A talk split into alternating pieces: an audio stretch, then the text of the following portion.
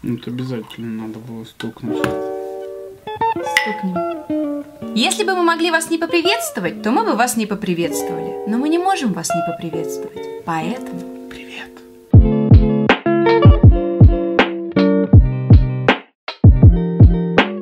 А что это мы с тобой, как два влюбленных голубка сегодня в одинаковых толстовках? А потому что тема у нас такая влюбленная. Наоборот, тема! Почему? Все считают, что дети скрепляют, а дети раскрепляют, как-то мы сказали в одном из наших подкастов. И поэтому... Не, ну взяла так раз и сразу спойлер дала в первые 30 секунд подкаста. Не, ну здорово. Друзья, всем привет! Вы на подкасте «Диалоги». С вами Митя и Катя. Ваше здоровье. И мы начинаем. Друзья, вот и настал тот момент, когда мы решили поговорить о родительстве. На самом деле, когда мы придумывали наш подкаст, родительство стояло в одной из первых тем. Она наболевшая, она очень свежая, потому что, если вы вдруг не знали, мы родители уже два года. Да. У нас прекрасный, замечательный сын Семен. И ему исполнилось два года буквально месяц назад. И после двух лет началась новая жизнь. Но об этом чуть позже. Вернемся немного в начало. Давай вспомним, как вот ты, какие твои эмоции были, когда на тесте на беременность ты увидела две полоски. Я, я вот помню, как э, я лежал на кровати, ну, собственно, чем я люблю заниматься. И Катя влетает в комнату, запрыгивает, и что такое мне такая носом вот так вот. Что с тобой? У тебя прям эмоциональность была детская. Ага. Какая-то дет, детская эмоция такая. Две полоски, что-то, или беременна. Что-то из этого ты мне сказала. А, ну хорошо. Но я не А. поверила. Я сказала, нужно уточнить. Ну я же как э, со своим синдромом отличницы, все, две Да. полоски есть, ну как бы кто сказал? Надо сдать э, тест, вот этот вот ХГЧ, кто был беременным, поймет. А, либо еще сделать тест один. Ну, Что-то нужно сделать, чтобы подтвердить, потому что ну рано пока рассказывать там родителям кому-то. Я была рада. Ты знаешь, а я, например, помню, что мы взяли и отправили сразу моим родителям. Они подумали, что теста. это градусник. И они часа три не отвечали. Потом звонит моя мама, говорит, Митя, а чего мне прислали? А что это такое? Мы типа с отцом смотрим, смотрим и не понимаем, что это такое. Я говорю, бабуля! Да, э, мы их успокоили, сказали, что, ну, как подтвердится, мы вам точно скажем. Ну, в общем, оно все подтвердилось. Ну, что, какие мои эмоции? Я была рада. Очень рада. Ты тоже был рад. Мы тогда не знали, что будет впереди. Слушай, я не помню, чтобы сильно был рад. Это, знаешь, просто, ну хорошо, ладно, окей, нормально. Врет и не краснеет. Скажем так, мы вообще не понимали, что это такое. То есть все наш, всю, Если бы мы знали, что это, но мы не знаем, что это. всю нашу совместную жизнь мы об этом, естественно, думали, но не так, чтобы сильно хотели. Да, хотели собаку сначала завести. Что-то Ну, не у нас хватало в жизни. был. У нас был кот, ну, блин, здесь материться не Сразу вот рифма пришла. Хотели собаку, но отговорились мы от собаки, поняли, что это большая ответственность. Может быть, мы решили, что дети это меньшая ответственность. Это я вот сейчас не знаю. Во время беременности меня предупреждали. Катя, ты, говорит, отсыпайся, пока беременная, потому что потом не будет возможности. Я говорила, слушайте, ребят, ну, во-первых, как можно отоспаться наперед, а во-вторых, что вы лепите мне? Все будет нормально, буду я спать, жизнь будет прежней, вообще ничего не изменится. Теперь, я думаю, надо было отсыпаться во время беременности. Да не, надо бы просто вот сколько, там, 28 лет отсыпаться. Беременность у нас протекала интересно, сложно у нас. Так говорю, как будто прям... А хотя я вы что, вы думаете, я тоже не участник этого процесса? Участник, я тоже переживал. Набрал 20 килограмм за один месяц. А, прикольно, да, получается, я набирал, Катя не набирала. Она вообще не набрала. Родила и сразу вернулась к своему прежнему весу. А ты уже два года пытался сбросить, только сейчас сбросил свои 20 за беременность. А еще нам пришлось жить по отдельности, потому что Катя жила в Клину, там, где и планировала рожать. Там нужен был постоянный контроль докторов. А я сидел магазином управлял. И на машине автомат. И на машине на автомате. Есть еще какие-то пафосные истории. Роллы каждый день заказывал. Ну, собственно, на чем я и набрал, это заказывал роллы каждый день. Ой, вкусные роллы были, хорошие, жалко закрылись. Я предлагаю пока мы вообще не растеклись мыслью по древу, зачитать письмо девушки. Она все структурировала в своем письме, в отличие от нас. Давай. Нам пришло очень большое письмо. В общем, девушка пишет о том, что до рождения ребенка она вообще особо не любила людей, людей, детей, не держала младенцев, а, не знала про детские истерики, ни про кризисы, ни про сон. Ну, а кто же это знал? Ну, точно так же, как и мы. Я Да. тоже никогда не любил детей, как и Катя. Нет, я не соглашусь. А, нет, ты нормально наоборот, Да, вот давай ты не будешь, давай ты не будешь всех под одну гребенку. Мгм. Мне никто не объяснял и не рассказывал, как бывает сложно с маленькими детьми, что первый год без помощи можно забыть о собственном я, так как все время уйдет на заботу о новорожденном. Когда моя дочь родилась первую ночь, я просто не спала, она всю ночь кричала. А так как рожала ночью, и я не спала и предыдущую ночь. В ту ночь я все время плакала. Гормоны, усталый шок от постоянных криков. Тогда мне казалось, что моя жизнь кончена. Это чувство не покидало как минимум год. Любви к дочери не ощущала года полтора. Воспринимала ее как человека, отнявшего у меня свободу. Безумно, но это так. Помощи не было, был огромный стресс. Я боялся оставаться с ней один на один где-то полгода. Полгода ада, один на один со своим страхом. Несколько раз хотелось выйти в окно. Мне казалось, что все, что она делает, это кричит. Я слышала ее крик везде, в душе, когда она спала, в магазине. А то, что совсем не спала ночью, можно даже и не говорить. Она росла, легче не становилась, как говорили многие. Пошли зубы в перемешку с различными кризисами. Все это сопровождалось истериками. Сейчас ей скоро два года. Облегчение появилось только сейчас. Стало немного легче. К сожалению, в сад пока не ходит, места не дает, денег на частный нет. О рождении второго даже думать не хочу. Возможно, мое мнение изменится, возможно, второй ребенок был бы более спокойным, а возможно и нет. Но пока весь этот ад на памяти, повторять этот опыт капслоком да ни за что. Такое сообщение я бы написал ровно полгода назад. И испытывал бы, ну, в принципе, испытываю абсолютно те же эмоции, что и девушка. И мне они очень близки. Вот девушка пишет, что грех испытывать такие эмоции, как нелюбовь к ребенку новорожденному. А я считаю, что ничего в этом плохого нет. Как мы можем любить человека, которого мы знаем один Которого мы день? не знаем. Любовь строится годами. Я вообще никогда не верила, знаете, вот это вот любовь с первого взгляда и так э, далее. Вот ты видишь человека, ну, давайте скажем честно, он не самый красивый. Это, мягко говоря. Он сморщенный, странный. Ну, наш-то был, конечно, самым красивым, это понятное дело. Да, да, это в тот момент. А потом, когда я смотрю на фотки и вижу это, такой, боже мой, что это? Тебя просто ставят перед фактом, что все, это твой ребенок, и ты должен быть с ним всегда вместе. До этого ты жил свободной жизнью, у тебя было все хорошо, у тебя были какие-то планы, амбиции, идеи, ты мог посмотреть сериал, поработать, сходить в кафе. А тут раз и все, и этого ничего больше нет. Вообще нет. Единственное, что есть в твоей жизни, это постоянный крик, и это самое главное, что это нормально. Но только э, о том, что это нормально, ты понимаешь спустя два года, когда там почитал книжки, когда послушал других людей, поделился своим опытом, они поделились своим опытом с тобой. А в первой неделе родительства это просто ад. Я не знаю, что сказать на. Ну вспомни, ну поделись, как, как оно было, как вот тебе было, как эти первые бессонные ночи. Знаешь, что самое приятное Ну. в этом всем? Вот мозг имеет такое свойство, по ходу дела, забывать все плохое. И я теперь понимаю, почему люди решаются на вторых детей. Потому что на самом деле в те моменты казалось, что вот, как девушка пишет, жизнь кончена. А сейчас пытаешься вспомнить, и мозг мне И- осознанно меня отвергает. Он прям мне говорит, да ты что? Ты вспомни хороший. Он улыбался. Но он мне не может никак показать ту картинку после роддома. Он мне отчетливо ее закрывает.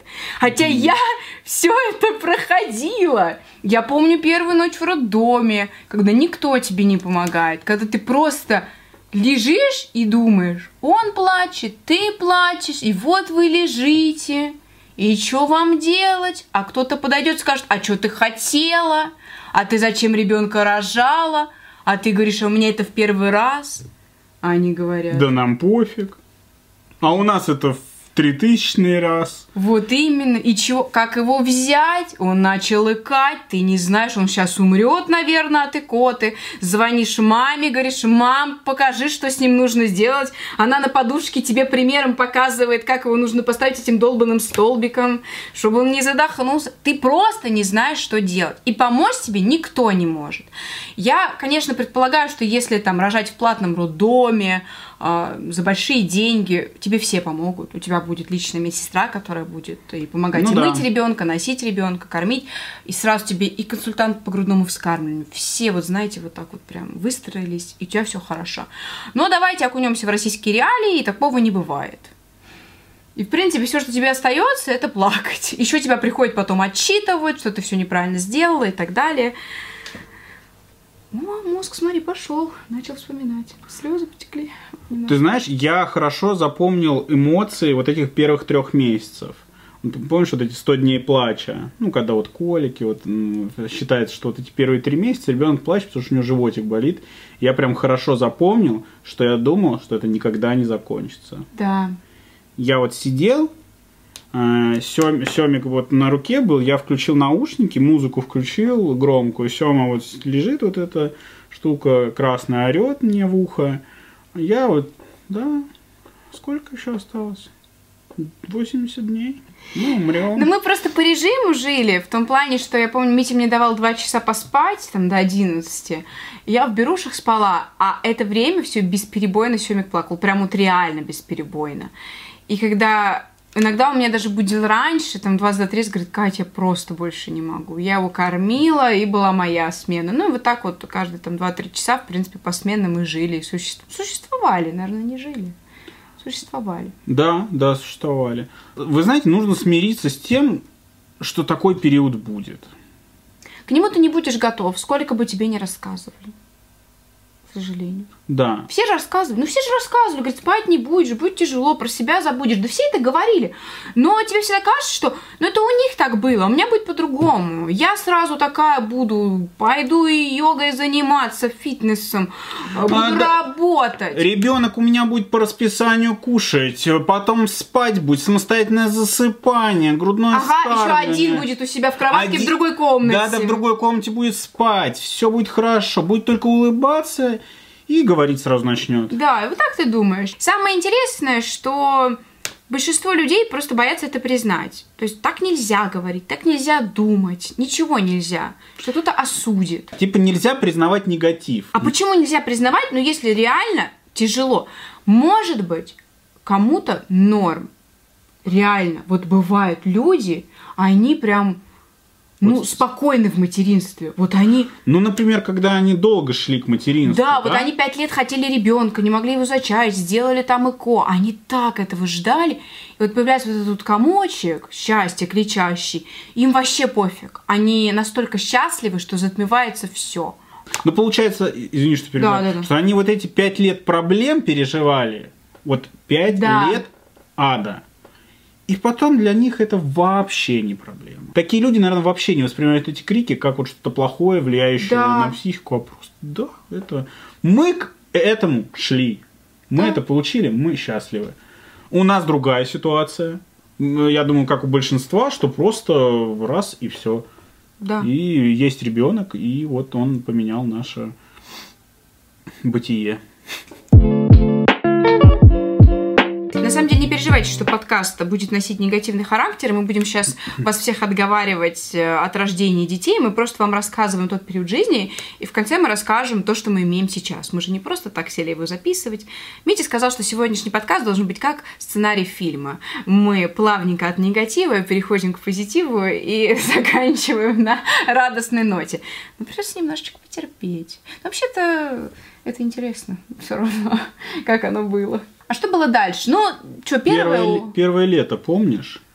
Ой, ну мы переехали в новую квартиру. Мы переехали вот в эту квартиру. Я гулял с Семой. Ты даже как-то английским успевал заниматься. А я тогда успевала почему? Потому что у него еще не было такой привязанности ко мне. Mm-hmm. И он еще не ходил. И можно было просто закрыться в комнате и заниматься. Мгм. а вы тут орали или гулять ходили. Но надо понимать, что у нас не было декретного отпуска. Вообще никакого. Ни у меня, ни у Мити. Ну да. Мы с первого дня, ну, допустим, ну не с первого, там, ну дня с четвертого, наверное, после роддома уже начали снимать и продолжать свою деятельность. Потому что, Мгм. ну как, ну а как? Ну а кто? Было капец как тяжело. Потому что ты в состоянии вечного недосыпа, ты как зомби. И ты должен что-то выдавать на камеру, какую-то эмоцию. Я вообще, мне кажется, сейчас как в бреду все это снимала. Ну, просто я уже ты просто профессионал, к тому поэтому. моменту привыкла, и как бы включается камера, и в каком бы настроении ты ни был, ты все равно можешь что-то выдать, какой-то контент. Ну да, мы решили, что ребенок совместный, поэтому все трудности мы делим 50 на 50. То есть э, нельзя было так сделать, что Катя работает, и я сижу с Семой, либо наоборот, что Катя сидит с Семой, потому что мы бы просто не вывезли. Тот, кто работает, он, конечно, бы вывез.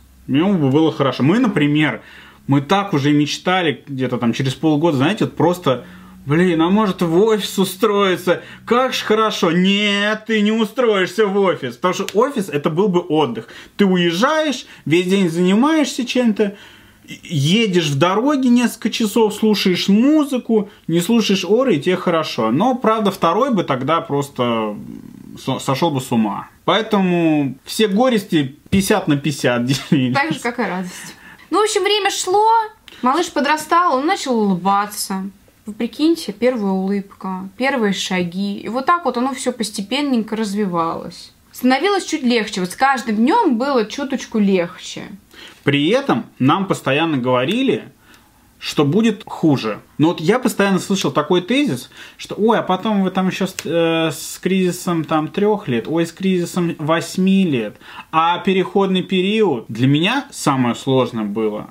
Это период, когда человек не человек. Когда он просто лежит, орет, и с ним вообще никак невозможно контактировать. Вообще не договориться, не понять, что он хочет. Просто выматывающая штука. Я просто вот с ума сходил. Я- Я не понимал, как к нему, как, Как к нему подступиться? как подступиться, что ты хочешь, что ты орешь. Я вот тебя обнял, мы с тобой, мы с тобой сидим сто процентов времени. Что ты орешь? Бать, ну вот так получилось, ору.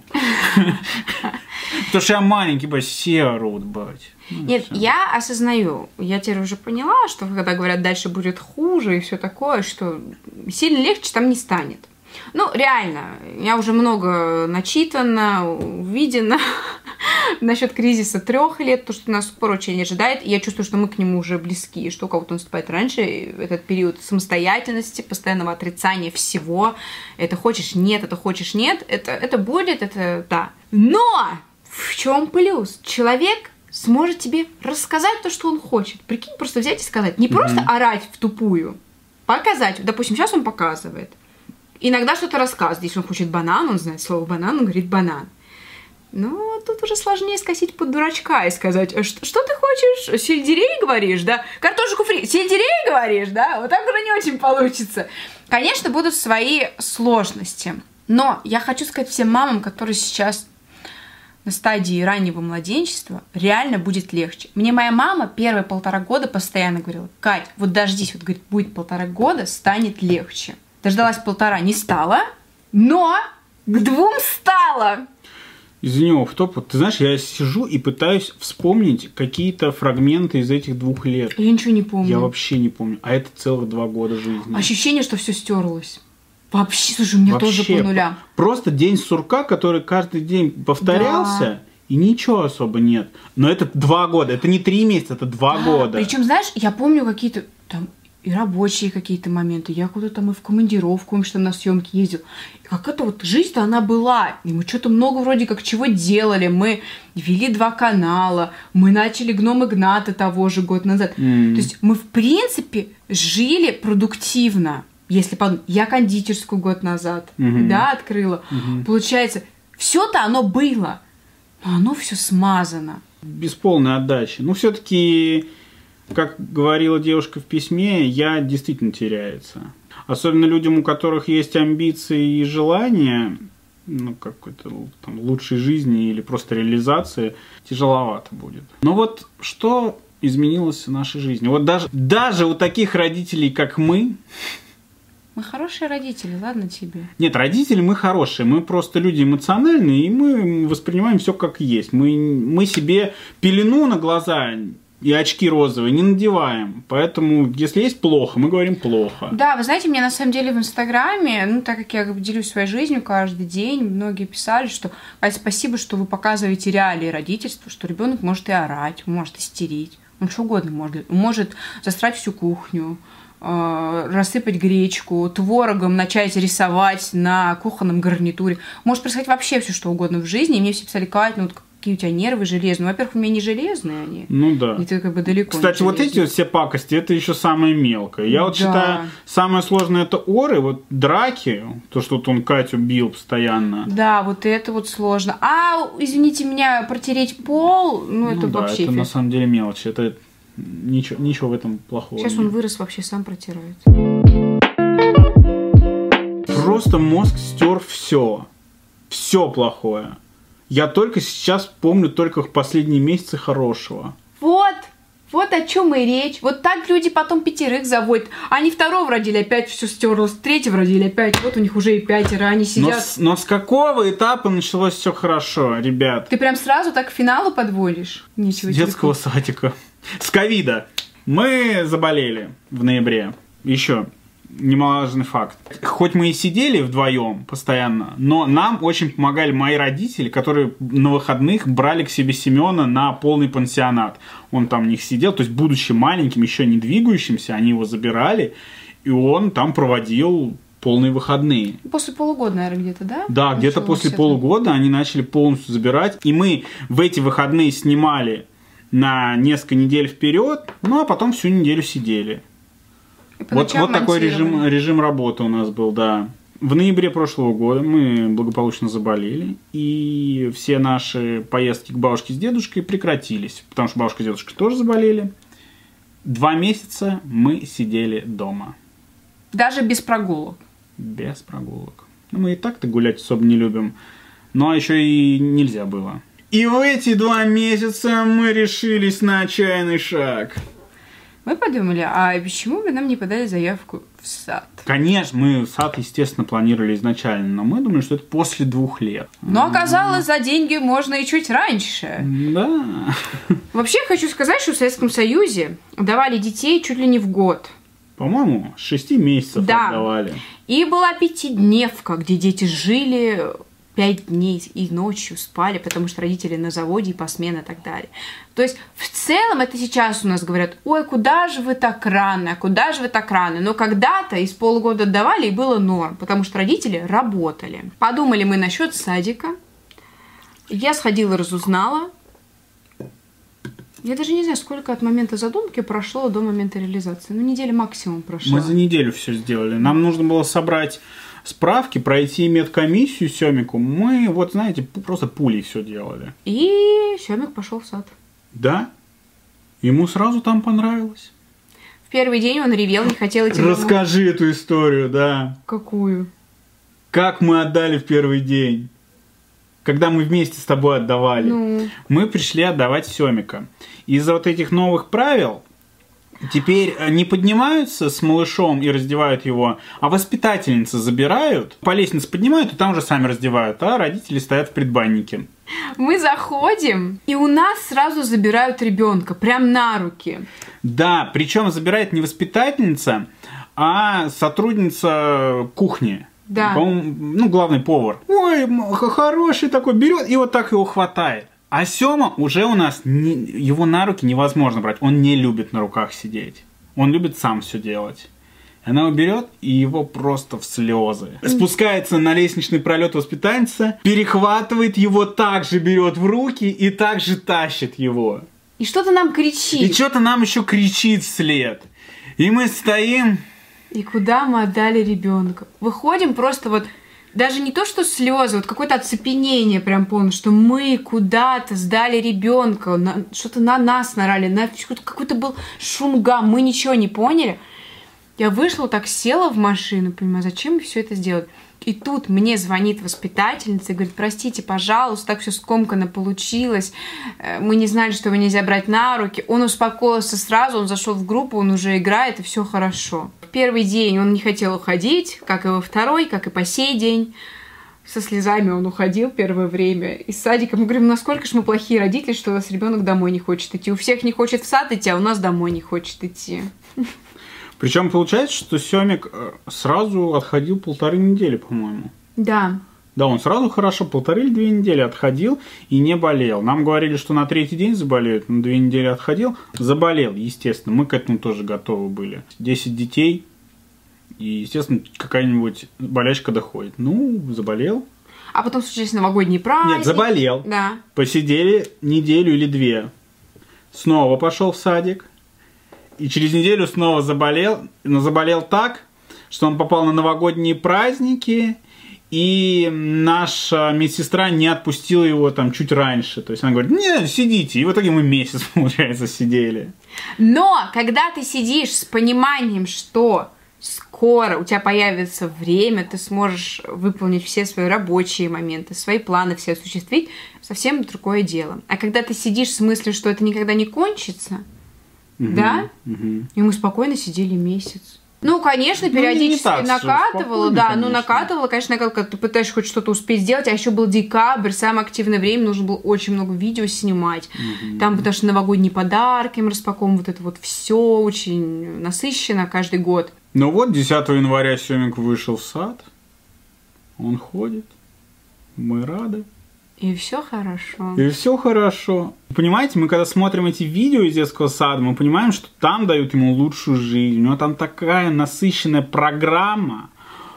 Он столько всего познает в коллективе с музыкой, с ритмикой, с танцами, с какими-то костюмированными шоу мы бы такое ему не дали, конечно. Две прогулки он... в день. Две, две прогулки в день. Мы, мы за месяц можем... Да мы за месяц, скорее всего, и не ходим две прогулки. Две в день. Две.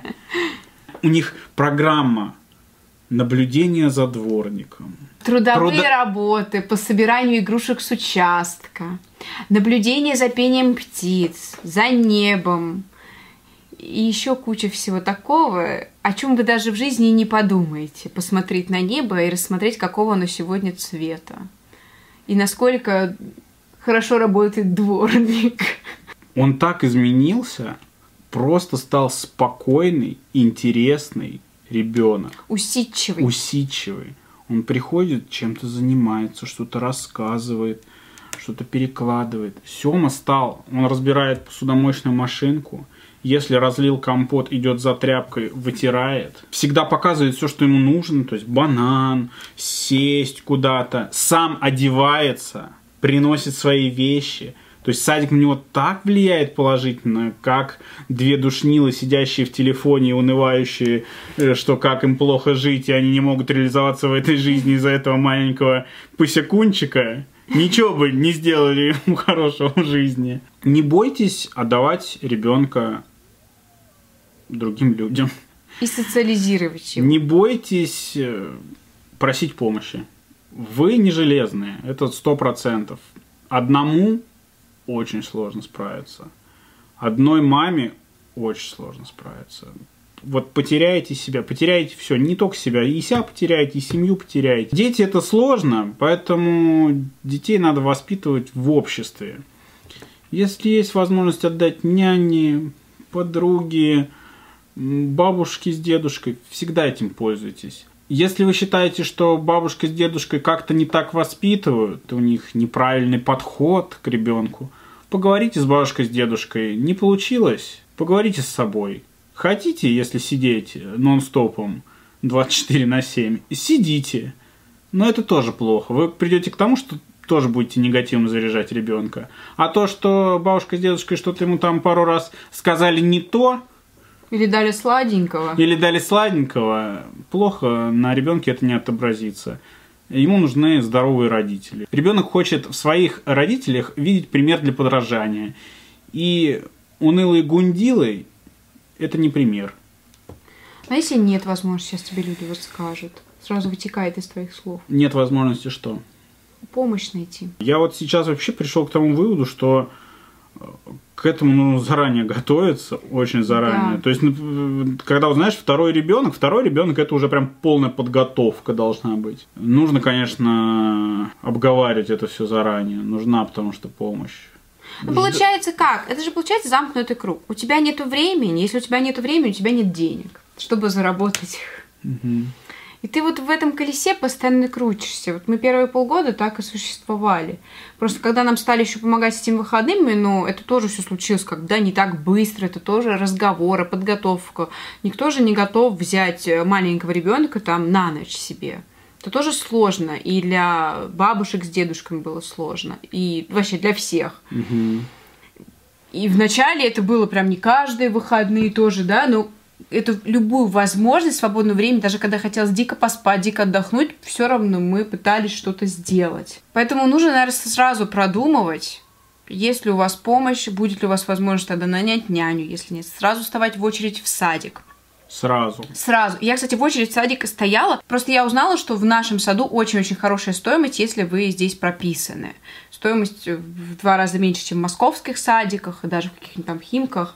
И когда я это узнала, я поняла, что ребенок на частной территории, на закрытой, что все это контролируется, присылают видео и так далее. Очень прекрасное меню, хорошая еда.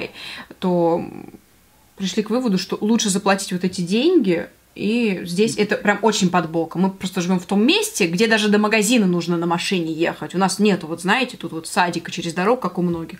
Если у вас есть садик, сразу вставайте в очередь, только родился ребенок. Сразу. Да, Сразу. услышьте меня сейчас.